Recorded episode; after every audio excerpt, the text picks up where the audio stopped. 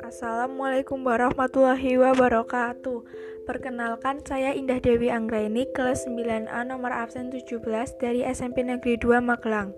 Saya ingin menjelaskan perubahan sosial di berbagai bidang kehidupan masyarakat yang terjadi pada masa pandemi COVID-19 ini Masyarakat diminta untuk tetap tinggal di rumah saja dengan tujuan untuk memutus rantai penyebaran COVID-19.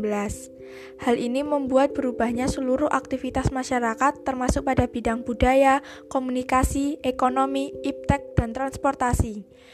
Perubahan sosial di bidang budaya pada masa pandemi COVID-19 adalah pada saat PSBB dilakukan, beberapa orang mungkin bosan berada di rumah saja.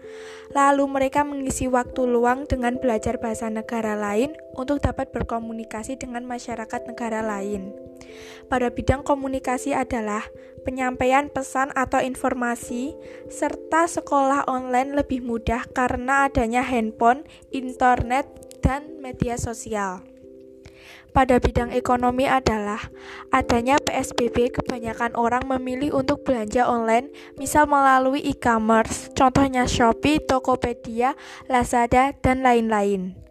Pada bidang iptek adalah penyampaian informasi dan sekolah online atau daring lebih mudah karena sudah ada handphone dan internet pada bidang transportasi adalah menurunnya moda transportasi karena masyarakat dilarang berpergian untuk memutuskan rantai penularan virus corona.